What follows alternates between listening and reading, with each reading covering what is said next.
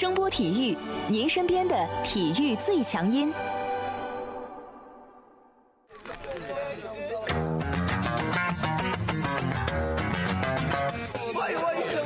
Yo, yo, it's boogie time, so come on, let's swing it, alright? 看 NBA 风云，聊 NBA 故事，这里够有趣，这里够专业，没错，这里就是大话 NBA。I be the show, make a room, shaking, shaking it down. I be the nigga with a high profile. Everybody come on, we be the shakers with a crazy style. And then shocking the world, cause we the flow, shake his speech, make it rockin' the city. 欢迎大家来继续收听我们的大话 NBA 节目，我是有才哥。大家好，我是小老弟。在一开场呢，我们还是推出我们的抽奖活动，这是我们最后一期推出抽奖活动了啊。规矩跟之前一样，还是抽五名幸运的听众朋友去送出喜马拉雅提供的季卡。希望各位好朋友们好好珍惜这最后一次机会，因为我们什么时候再抽奖啊、送礼品啊，就不知道是什么时候了。这里再说一下啊，各位大哥们，小弟跪一个啊！你们真的抽中的人看一下你们的站内私信好不好？抽中了也是缘分嘛，对不对？季卡虽然不值几个钱，但是也是我们的一番心意啊。说完了这个抽奖活动啊，我们来聊聊 NBA 的事儿。NBA 的正赛已经在上周五重新开打了，在开赛的头两天，球迷们也欣赏到了几场非常精彩的比赛。这里面呢，就包括了湖人和快船的比赛，绿军和雄鹿的交锋，以及开拓者跟灰熊、火箭和独行侠，还有国王和马刺等等吧。在复赛后的头两个比赛日，比较受关注的三场球是鹈鹕和爵士、洛杉矶德比以及绿军和雄鹿的这三场比赛。鹈鹕大家受关注，一个是因为状元嘛，再一个因为鹈鹕在停摆期前的表现也是比较不错啊。这支青年军呢也非常吸引球迷们目光。洛杉矶德比呢，大家就不用再讨论了，对不对？这是我们所有人关注的一个焦点。而凯尔特人和雄鹿的交锋呢，也算是东部前三强队之间的一个直接对话啊。更何况这两支球队很有可能在季后赛里面直接碰面，因为我们这个节目录制的时间是正好卡在周日的这个比赛日，周日呢正好又是个礼拜天，相信大家也都会看这个比赛，所以周日的比赛我们就不再详细说了。我们来看看刚才提到的这三场球啊，简单跟大家聊一聊。鹈鹕与爵士复赛后，他们是最先登场的两支球队。总体来讲呢，一开始爵士我感觉好像进入状态比较慢一点，而且呢本身他是打团队型篮球的，而鹈鹕这边呢年轻人稍微有点生猛啊，开场之后一顿操作让爵士有点应接不暇。不过呢，既然是年轻球队，总得交学费的。爵士在下半场，特别是第四节，展现出了一个西部强队应该有的一个战斗力啊。通过丰富的经验、良好的防守和球队纪律性，最终拿下了比赛的胜利。鹈鹕其实，在最后阶段也是有机会啊，把比赛给拿下的。但他们的组织后卫球哥连续犯了三个不太应该有的失误，因为你作为一个组织后卫，肯定是自己的队友谁手热，你把球交给谁。就这场比赛来说呢，在最后阶段，霍勒迪和英格拉姆肯定是球队里面手最热的两个人，因为西安呢有限时令的原因啊，所以还是不能多打。但球哥的选择呢就比较差强人意了，除了他自己攻以外呢，没有把这个球送到合适的这个核心手里，结果导致了鹈鹕在第四节比较关键的三个进攻回合里面无功而返，也就导致了最后他们的输球。不过。复赛的第一场嘛，其实大家也都在找状态。鹈鹕呢，我相信不少球迷也希望他们进季后赛，我个人也是这样看的啊。这场比赛对于爵士来说，可能爵士的球迷比较欣喜的就是看到闹了整整一个休赛期的戈贝尔和米切尔这两个人在场上至少还没什么事儿啊。我们俩没事儿，是不是？哎，对该打球打球，该配合配合，这也显示出了这两个人的这种职业素质吧。不管是出于什么样的一个目的，至少在本场比赛里面，这两个人的发挥还是不错的。我最高兴的是什么？并不是说他们俩和好了，而是说这两个人都是曾经被确诊新冠肺炎的啊。两个运动员在复出之后，其实我们看到了他们的身体状态是比较不错的，人没事儿，我觉得这就是最好的一个结果。而且呢，戈贝尔很有意思啊，整个赛季的停摆不能说由他而起，但他这个家伙确实是一个导火线。复赛之后的第一场比赛呢，恢复健康的戈贝尔又完成了锁定胜局的一攻。应该说，这个冥冥之中好像有这么一种神秘的幕后推手在安排这件事儿一样啊。那你这样说的话，那复赛之后的第一个球也是戈贝尔投进的呀。对对对对对，所以说挺有意思啊。说完了这个鹈鹕跟爵士的比赛呢，我们来聊聊绿军跟雄鹿的这个交锋啊。这场比赛其实受关注度也是比较高的，最终呢是雄鹿战胜了凯尔特人。不知道大家怎么看这场球啊？可能是我们对这场球期待过高，还是说我们太久没看强队跟强队的强强对话了？从整场比赛的结果来看呢，其实我个人觉得啊，双方都没有发挥的很好。雄鹿这边是感觉非常游刃有余的去打这场球啊，因为字母哥在整场比赛表现是非常非常强势的。但是呢，布登霍尔泽不知道葫芦里卖的什么药啊，把他的这个时间拆的是非常非常的零散，而且他作为球队的绝对核心，是球队主力里面上场时间最少的。而凯尔特人这边呢，其实是以一个比较完整的状态出战的。但是呢，塔图姆，我们都说这个赛季进步很大，是不是？但很不幸，复出第一场成了一个铁王之王啊！全场比赛十八投两中，而且呢，他投中的那一球还是对方的乌龙球算到他头上了啊！应该说，对于这个小伙子来说，有点出师不利的意思。而且这场比赛呢，从第一节开始就慢慢慢慢演变成了凯尔特人的斯马特和雄鹿的字母哥之间的一个对抗啊！整场比赛的最大的看点。就是斯马特怎么去防字母哥，而且我们也看到了，作为凯尔特人这种没有高大内线的球队，在面对字母哥的时候，说真的有点无力啊。可能让你觉得这场比赛有些无趣，是因为珠玉在前啊。因为在绿军跟雄鹿这场东部强队的较量开始之前，首先进行的肯定是洛杉矶德比嘛，这是西部头两名的争夺，这也是球迷最关心的一场较量。作为本赛季西部的两支热门球队，大家也是非常关心这两支球队的状态是怎么样，特别是不少在停摆期前后加入到球队的球员，比如维特斯、诺阿，也都在这场比赛里面。纷纷亮相，并且呢，因为疫情和个人原因，之前没有归队的球员，比如沙梅特、贝弗利、祖巴茨，在经过了隔离后，这场比赛呢也是悉数登场。而且这场比赛，说实话，我个人觉得打的也是比较不错的。比分其实不高，一百零三比一百零一，湖人最后拿下了比赛。但比赛的质量，就像有才说的，还是比较不错的。而且通过这场球，其实我们也能很清晰的看到，湖人与快船这两支球队目前的竞技状态是一个什么样的情况。这场球看完啊，我的直观感受是，湖人的这个竞技状态可能更好一点啊。你这怎么讲？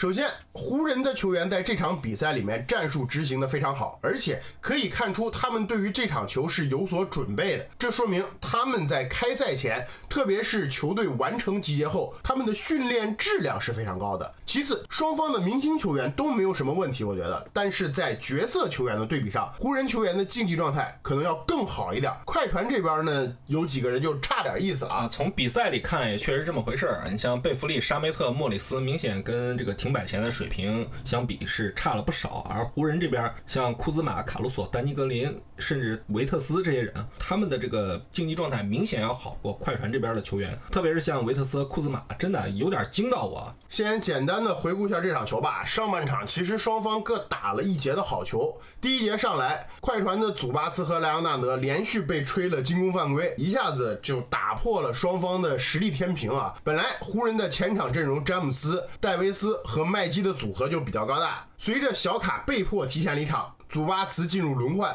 再加上哈雷尔还没有归队，快船的内线防守一下子就出了很大的问题。湖人呢就频频的去打戴维斯这个点。搞得快船非常的尴尬。莱昂纳德呢打了三分多钟就被迫下场，而路威呢哈雷尔不在，就感觉这个泡椒瞬间又回到了当年在雷霆的日子啊，又开始了那种既当爹又当妈的艰苦生活。一整节打了十分钟才下场。不过快船在赛季中搞来的这个雷吉杰克逊以及后来签的这个诺阿表现其实还是非常可圈可点的。到了第二节。小卡重新披挂上阵之后啊，开始了对湖人的狂轰乱炸，单节独得十四分，并打出了极强的侵略性。在他和雷吉杰克逊的强势表现下，快船抓住机会，几乎抹平了分差。第三节开始后呢，双方球员经过上半场的比赛这种磨练或者说适应吧，更加进入了状态，比赛的强度也开始增加。乔治在第三节后半段连续命中三分，一度帮助球队建立了领先的优势。不过，随着戴维斯和湖人替补的发挥，快船其实并没有能够守住自己的优势，双方的比分还是很焦灼的啊。浓眉在第三节单节砍下了十二分，三分球三投两中，并且有两次助攻。这几乎主导了球队的攻防两端。其实这一节我一直认为湖人是有机会反超比分，并且建立优势的，并不是像场面上一样快船那么强势啊。快船这边基本上是靠着乔治在支撑。莱昂纳德完全没有了他在第二节的这个势头，被湖人重点照顾，没什么太好的发挥啊。但湖人这边的维特斯，虽然说咱们整场来看他发挥的是比较不错的啊，超出了我们的预期，但实际上在第三节的后半段，我感觉他是有点乱来了啊。因为当时明显是这个浓眉的这个状态是非常好，手也非常的热啊。你按说你作为后卫，球肯定要尽量分到这个浓眉的手里，让他去持球去进攻，但。维特斯呢，就一持球，基本上就完全不看人了。特别是这场比赛打得比较嗨啊，大概有三到四个进攻回合，他都没有选择交出来球权。这个维特斯能打成这样，已经算是很不错了，你别要求太高。接着说比赛，进入到第四节之后呢，双方的明星依然表现出色，乔治也依旧非常的强势。单节拿下了十分，而且攻防两端都成为了球队的支柱。小卡在进攻端虽然略有起色，但比较意外的是，他在几次与库兹马的对位里完全没有讨到便宜。这里真的是非常非常让我意外，真得吹他一波。真没想到，经过停摆期之后，库兹马在第一场正式比赛里面能打得这么不错啊！库兹马的变化主要是有两点：第一，他的打法更像一个投手了，大部分的投篮都集中在了三分线外，而且呢。接球投篮的这个次数明显比以往多很多。整场比赛，库兹马只运用了一次他平时善用的这个持球运球的突破单打，而且呢，在中间他有次进攻选择不好，就是犯了老毛病嘛。镜头里面的沃格尔脸色是极为难看的，显然就是库兹马这场比赛他的这个角色的变化、打法的变化是沃格尔对他提出的一个要求。我个人的理解就是，沃格尔是非常希望他能够成为一个真正的侧翼的射手，忘掉过去那个经常单打的自己。这场球呢，库兹马交出了一个七投四。中的三分数据，从这个结果上来看，我觉得他是圆满的完成了任务。另一个值得吹的地方就是莫杰，他几次与小卡和泡椒的对位防守，非常成功的干扰了这两个人的进攻。我觉得以前的库兹马是绝对没有这个能力的啊。嗯，对啊，一次两次，咱可以说库兹马运气好，但是能连续防住对方的箭头，这个真的就有点意外了。对，因为这场比赛泡椒和莱昂纳德其实状态还是可以的，特别是泡椒状态已经不是说可以而言了啊。至于库。后面的比赛里面有没有这个延续性，咱们不好说，得看。不过要这样打下去，我觉得小伙就比较对沃格尔的胃口了。嗯，完了。凉了，一边选一边选啊！不听他的啊，继续说这场比赛。光靠角色球员，湖人肯定是无法战胜快船的啊。而浓眉这边在第四节有点哑火，于是养生很久的老詹开始了个人进攻，而且在比赛的最后关头呢，完成了非常关键的一攻，帮助球队取得了复赛之后的开门红。其实我是非常佩服詹姆斯对于比赛的控制能力了啊！第一节他把大部分的精力放在了去带球队上，先让自己的队友进入到一个比较良。性的状态上，而且看见浓眉的状态比较好，快船的内线在小卡离开之后呢，又出现了漏洞，就开始围绕着浓眉去大做文章。第一节就送出了五次助攻，第二节轮转阶段呢，小试了一下身手，然后就继续去给队友做嫁衣了啊。第三节就更过分了，直接蒸发，直接藏起来了，不叫蒸发，让浓眉尽情的去表演。但是到了第四节收比赛的时候，詹姆斯突然开始发力了啊，展现出了非常出色的竞技状态。相反，小卡第二节是厉害，但在下半场有种怎么说呢，就是有劲儿使不出来的这个意思，非常憋屈，对吧？对，感觉就是可能太久没比赛了啊，给人感觉就是有点头铁，把劲儿给使横了那种感觉。两个人的比赛风格不太一样吧，而且快船这边因为少了哼哈二将嘛，沙梅特和贝弗利的状态总体来讲也是比较惨的啊。呃，小卡可能比平时承担的压力要。多一点，毕竟这是刚刚正式开赛的第一场球嘛。我相信啊，随着复赛的深入，朗纳德状态也会很快的找回来。这场洛杉矶德比，应该说最亮的两个仔，无疑就是乔治和浓眉。浓眉砍了三十四分，八篮板，四助攻；乔治呢，则是砍下了快船最高的三十分，而且呢，他的命中率达到了百分之六十四，三分命中率达到了百分之五十四，应该说有点变态啊。这个乔治其实从热身赛开始啊，就一直状态非常火热。主要的原因呢，是他摆脱了肩伤的这个困扰。不知道大家还记？记得不啊？就是停摆之前，乔治打比赛的时候都是带着肩部的这个护带的。但是从第一场热身赛开始，我们就没有再见过。其实这场球我对浓眉的印象是比较深刻的，因为在以往的记忆点，浓眉强归强，但很少有这种直接改变了就是对垒双方攻守平衡的存在感出现。但这个赛季在湖人，我们却能经经常看到像这场洛城德比里面出现的这个情景，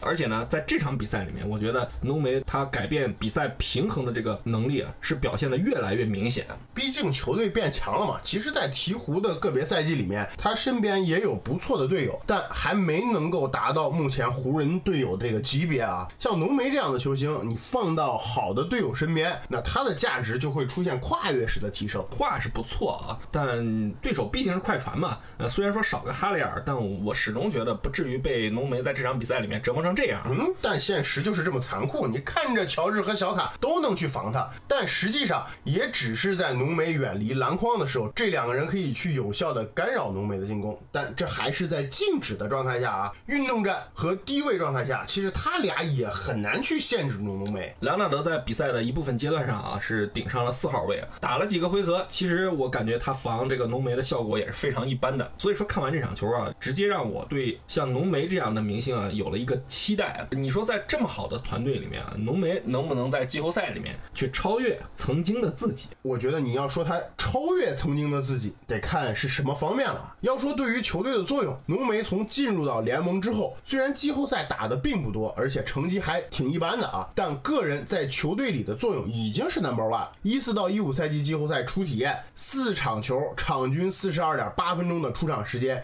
交出了三十一点五分、十一个篮板的大号两双数据，真实命中率高达百分之六十一，PER 值高达二十八点五。在一七到一八赛季第二次打季后赛的浓眉，带着球队进入了第二轮，整个季后赛九场比赛再次贡献了三十加十三的大号两双，而且进攻效率达到了一百一十一，防守效率为一百零一，整个就是球队的顶梁柱嘛。你准备让他怎么再超越自己？刚不是说了吗？浓眉之前在鹈鹕身边其实是比较缺乏好队友的，当时跟他搭档最大牌的是考辛斯·霍勒迪，表妹来了之后其实还贵了，而且呢，他两次就休赛之旅其实都是倒在了这个勇士的铁蹄之下。一四到一五年他还年轻嘛，那是他进入联盟的第三个赛季，身边是谁呢？身边是埃里克·戈登、泰瑞克·埃文斯、莱恩·安德森这种货色。霍勒迪当时还在鹈鹕打替补呢。一七到一八赛季，你碰上的是勇士的二点零版，对不对？他的季后赛之旅始终是处在一个敌强我弱的状态下。但现在不一样，你身边站着联盟里面带队最为优秀的詹姆斯，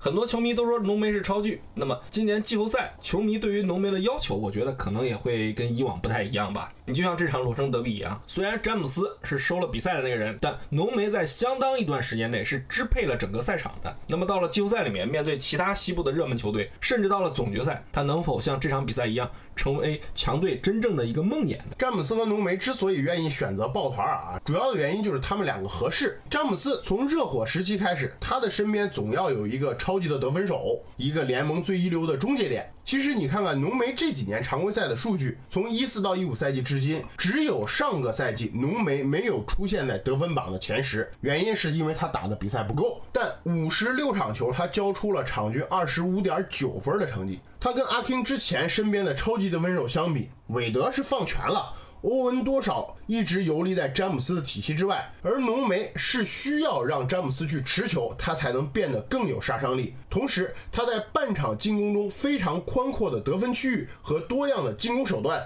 也能让詹姆斯的打法更具威力。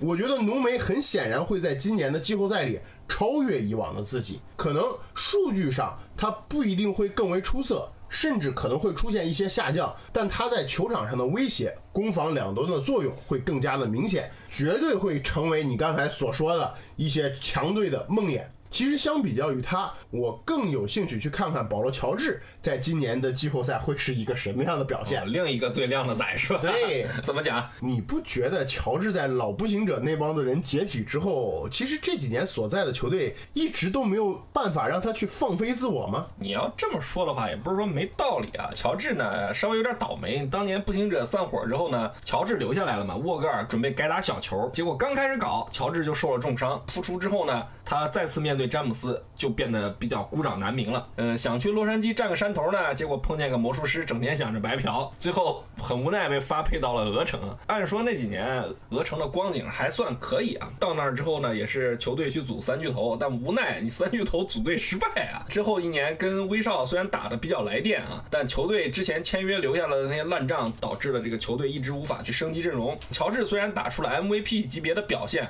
但季后赛总是在一轮游啊。不过这这个赛季的停摆啊，其实对于乔治来讲，我觉得是个好事儿。他在上个赛季就饱受肩伤的困扰，这个赛季停摆前数据也并不好看，多少也跟他这个伤病有关。正好借着这个机会，一下把肩伤给养好了。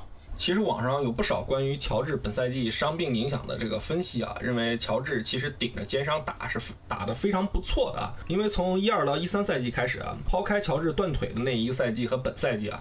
泡椒没有一个赛季的场均出场时间是低于三十四分钟的，而且他整体的这个出勤率啊也是保持的比较不错。这个赛季停摆前呢，泡椒的出场时间是比以往有比较大幅的一个下降的，场均出场时间只有二十八点八分钟。相比较最近三年啊，他场均少打了将近七到八分钟的这个时间。这也就是我为什么说停摆对于乔治来说是个好事儿啊！快船是他一直非常想加入的强队，而且快船出色的整体深度大大降低了乔治在防守端的压力。以前在雷霆，他身边最好的防守人根本无法帮助他去分担防守端的压力，但在快船就不一样喽。泡椒在停摆前能顶着肩伤，在不到三十分钟的时间里面，场均拿到二十分朝上，并且保持着百分之四十一的三分命中率，就是得益于此。他得到了更好的队友，而且这几年他备受诟病的一点就是季后赛里面的表现不尽如人意。在雷霆的两年季后赛之旅，虽然他场均得分不低，但效率并不高，命中率也不好看，进攻效率分别只有一百和一百零八。很多人认为。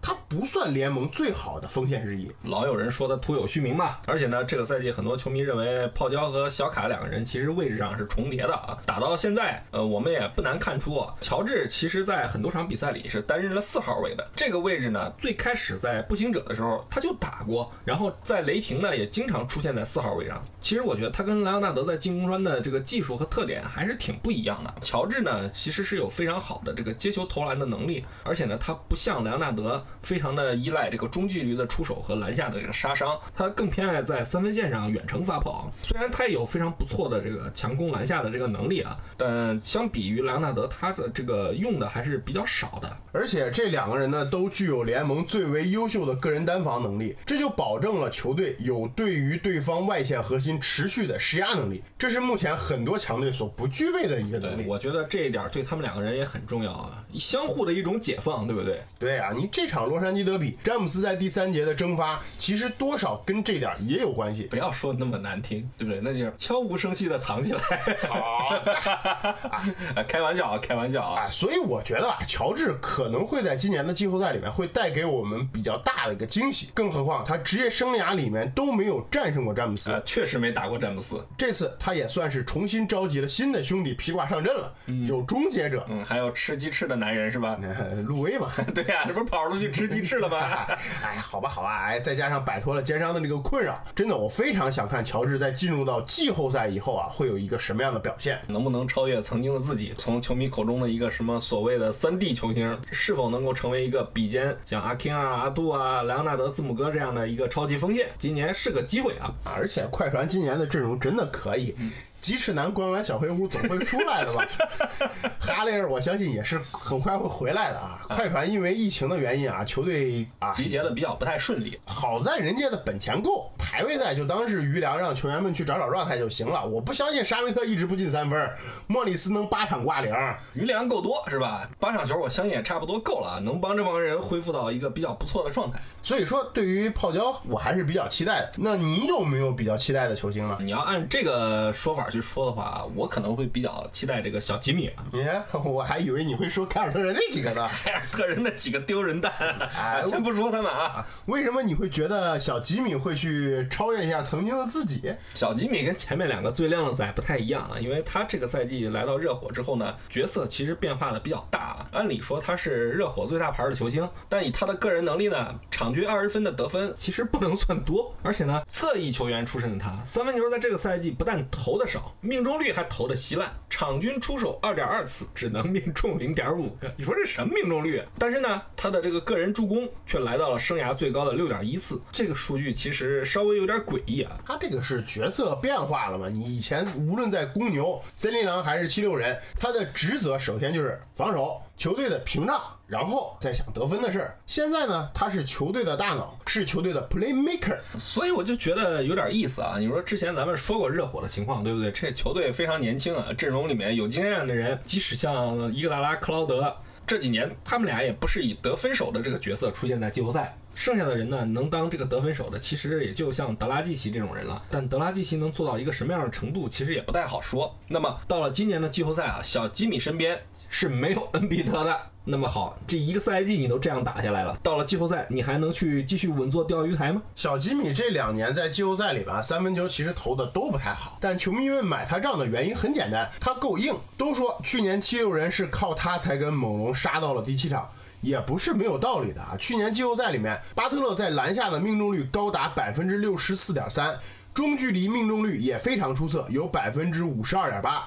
这也就是为什么三分投的差，他依然在去年季后赛里面有一百二十一的进攻效率。今年常规赛啊，巴特勒的这个进攻效率是一百一十三点二，跟去年季后赛比，其实是有不小下降的。而且你看看他去年的这个常规赛投篮热度，再看看今年的常规赛投篮热度，真的这差的不是一星半点儿。就是去年大概的就是联盟的平均水平，还有比较拔尖儿的位置啊。但今年你再看他的这个投篮热度，真的除了篮下是一个正常的这个投篮命中率啊，其他的位置。太惨了，你这完全不像是一个当家球星的表现，这都什么呀？我非常怀疑这货是怎么混到这个场均二十分的啊！直到我看到他的罚球数，我才发现这大哥场均要罚九次球，他的罚球命中率是百分之八十三点六。本赛季停摆之前啊，吉米巴特勒应该是一共罚了五百三十多个球，应该说这个数字还是非常的高的啊。虽然比不了像哈登这种罚球狂魔七百多个，但是五百多个也挺吓人的，因为利拉德。在这个停摆前，他大概是罚了四百出头，我记得。而吉米巴特勒整整比利拉德多了一百多啊！但是呢，他的场均出手数又是最近八个赛季常规赛里面最少的一个赛季，场均出手只有十三点一次，真实命中率呢，却又在如此稀烂的这个投篮命中率的情况下，达到了百分之五十八点七，跟他生涯最高的真实命中率基本上持平。所以说，我想了一圈，我只能说吉米哥打的有点效率啊。这去年季后赛里面啊，巴特勒的这个 PER 是他职业生涯里面最高的一年啊，达到了二十一点一。所以呢，我就特别好奇啊，这个赛季巴特勒在当上了老大以后，带领着一支跟自己产生良好化学反应的年轻球队，他的本赛季季后赛之旅会是一个什么样子？而且我特别好奇他能不能超越去年的自己。要知道他不年轻了呀。热火在这个赛季如果想夺冠，看起来好像也不那么现实。那么作为热火的当家。今年的季后赛他会给我们一个什么样的答卷？巴特勒这个赛季在热火算是非常成功的啊！我相信以他的性格不会简简单单的去追求一个常规赛的名次。况且热火现在的阵容也不能够被东部的强队去小视的一种存在啊！他在季后赛里面如何带队，以何种方式去带队？算是他在季后赛里面的一个看点。以他的个人能力，我相信他是可以打出非常漂亮的个人数据的。最典型的例子就是去年十二月热火与凯尔特人的交锋中啊，这家伙砍了三十七分，呃，十八投十二中，三分球你说他不准吧？那场比赛里人家十投六中。那场比赛如果不是巴特勒，热火基本上要被凯尔特人吊起来抽啊。所以说关键时刻这家伙是非常非常能扛事儿的。我相信这也就是为什么很多球迷喜欢他啊。那么到了季后赛，如果热火能进入到第二轮，那基本上就是跟东部的强队强强对话，对不对？这也就是我认为吉米巴特勒在季后赛给球迷带来的一个看点，他如何去超越曾经的自己？除了小吉米，还有谁是你比较感兴趣呢？另外一个我觉得啊，就比较感兴趣的，那就是肯巴沃克吧。嗯，终于来到凯尔特人了啊！哎，沃克，我觉得这个赛季季后赛应该是很容易就能突破曾经的自己了吧？他的季后赛履历跟前面的那几个人都没法比。乔治年纪轻轻跟老詹死磕了两年，浓眉好歹是输了勇士，巴特勒在哪个球队？都打季后赛的沃克一共打了两次季后赛，还都是一轮游。而且那时的东部除了詹姆斯所在的球队，基本上放在西部也都有点不够看，特别是一五到一六赛季。啊，沃克呢？为什么说我想看他啊，而不是凯尔特人另外两个青年才俊，或者说海沃德啊？因为海沃德首先一点，他有点怎么讲呢？呃，开始偏向这个草根球星了。毕竟大伤之后呢，他的整体的这个运动能力其实下降的比较多，他的爆发力也没有了。呃，两个年轻人呢，我觉得他们的日子还长呢，超越什么过去的自己，先活在当下吧。沃克呢，其实他在之前的职业生涯里面，在季后赛里的表现是非常非常一般的啊。一三到一四赛季，他季后赛初体验就碰上了当时的热火三巨头嘛，肯定是被逮着一顿暴揍。一五到一六赛季又碰见了热火，当时呢，詹姆斯已经离队了，波什呢又血栓，沃克率队跟这个热火血战了七场，最后还是被干掉了。但那个系列赛里面，沃克的数据其实是非常惨的，他投篮命中率只有百分之三十六。身边最大牌是谁呢？巴图姆，这货是什么一个情况？大家都知道啊，就不再细说了。就我觉得啊，那一年管用的人就艾尔杰弗森，大家有印象吗？就是那重型中锋，最后一个重型中锋。还有就是豪哥林书豪，可以说沃克是从来没有在强队里面打过球的，跟前面三位也根本没法比。他其实身体天赋不算好，而且呢身高偏低，生涯最好的常规赛数据也是在黄蜂用球权基本上算是堆出来的吧。我相信我这样说大家没意见啊。这个赛季他在凯尔特人呢，个人数据虽然有所下降，但他比较好的融入了球队，而且打出了生涯最好的这个攻防效率。对于他这样的一个全明星，我就特别想看看他到了强队之后，能在季后赛里面会打出一个什么样子。肯巴沃克呢，其实是个优缺点非常明显的球员啊，他的身材肯定会让他在季后赛里面成为被对手重点照顾的突破口，就像当年的小托马斯一样啊。绿军呢，需要通过整体的防守去掩盖住他这个点。这个是一定的。不过我之所以对对他感兴趣，并且我对他有所期待，因为当年的绿军其实在使用小托马斯的时候，就为他设计了大量的复杂的战术去发挥球员的特点。沃克在个人能力上，我个人认为是根本不输小托马斯的，甚至比小托马斯更强。既然作为去年夏天安吉非常看重的一个引援啊，我觉得球队也不太可能去把沃克当成一个轮次比较靠后的一个进攻点去使用，肯定会为他设计很多的战术。目前呢，沃克可能是因为伤病的原因吧，在凯尔特人的出场时间是有限时令的。周六的比赛里也在上半场登场了。其实打他来说，他的效率是比较高的啊。我相信在季后赛里面，如果凯尔特人处理得当，即使他们队里有塔图姆这样的得分手，我还是非常看好沃克能在季后赛里面有一个比较不错的发挥。所以你的意思就是特别想看看。得到了强大团队支持的沃克，能够在季后赛的舞台里面打出什么样的风采，是吧？对对对，你对沃克来讲，这几年在绿军可能是他职业生涯里面作为球星的阶段啊，最后一次向荣誉发起冲击的这个最好机会。可能后面还会有机会，但他的这个角色肯定要变了，因为毕竟年龄在那儿放着呢。我觉得从球员自己来讲，他也不会轻易放掉一个这么好的机会。更何况这个赛季他在球队打的真的不错。其实吧，我对沃克不太看好，主要是这哥们儿到了季后赛真的太容易被针对了啊！他两次打季后赛都是这样，跟前面那三位真的都完全不一样啊！其实我觉得还不如再期待一下海沃德呢。海沃德我刚才说过，而且最重要的一个原因是什么？海沃德季后赛肯定打不完，因为海沃德老婆九月份要生嘛，他已经告知了球队，他九月份要回去陪家人。咱们且不论这个凯尔特人能不能活到九月份啊，但起码你作为这个球星来讲，或者说球队的一个重要一环啊，不能陪伴球队打完整个季后赛的征程，我觉得那这个东西咱咱们再去谈对他的期待，好像要求的有点多了。而且呢，就像我说的，他现在已经是一个开始走平民化路线的球员了，算不上球星了。不是说他没这个能力，他跟队里的沃克和另外两个小伙子比，确实有点咖位不够啊。而且如果说期待平民一点的球员的话，我觉得还不如看看范弗利特呢。范乔丹其实我也比较感兴趣啊，他这个赛季里面角色变化也是挺大的。去年他是第六人的身份，而且当时球队里面因为有林书豪，很多国内球迷觉得纳斯不给豪哥机会，对对，说纳斯什么有歧视倾向，对不对？但是最后呢，范乔丹在季后赛里面非常的活跃，让豪哥的球迷。真的无话可说啊！为猛龙夺冠立下了汗马功劳。这个赛季猛龙成绩好，其实跟范乔丹也有直接的关系。对啊，因为他已经成为了猛龙外线非常重要的一个角色了，而且他的个人数据也有了大幅度的提高。这小卡走人之后，其实给猛龙留下了一个很大的坑，需要其他的球员去均摊。呃，猛龙这个赛季也就是靠着西亚卡姆、洛瑞和范布利特去填这个莱昂纳德在进攻端留下的这个大坑。这三个人里面，就像有才说的啊，变化最大的就是范乔丹。以前他其实就是轮转上来打黑枪了，说白了不就是这样吗？对不对？对手的注意力其实都在其他人身上。但这个赛季不一样了啊，他跟洛瑞的双控卫组合已经成为了猛龙的招牌。他也不再是无名之辈，对手都在研究范乔丹，这就给本身天赋一般的范乔丹提供了更高的游戏难度了啊！到了今年的季后赛，有了之前的发挥和表现，他又会成为对方重点去照顾的对象。对，很有可能好日子一去不复返啊。然后你从目前的这个情况来看，猛龙是有想法把他当成洛瑞的接班人去培养的。但他出身差一点，他是个落选秀，一步一步在猛龙慢慢的去站住了脚。这个赛季结束之后，他的两年合同也将到期了，面临合同年，所以季后赛的表现对于他来说是非常非常重要的啊，要为前途去奋斗。这个理由其实要比前面那几位实际的多啊，前面那几位有点是为人生理想啊，但范乔丹却有很实际的这个奶粉钱需求，是吧？常规赛里面，范乔丹已经给猛龙交出了一份非常出色的成绩单了啊，十七点六分，六点六次助攻，一点九次抢断。三分球命中率百分之三十八，这是联盟一流首发后卫的表现啊！可以预见的是，他在赛季结束后不会缺乏追求者。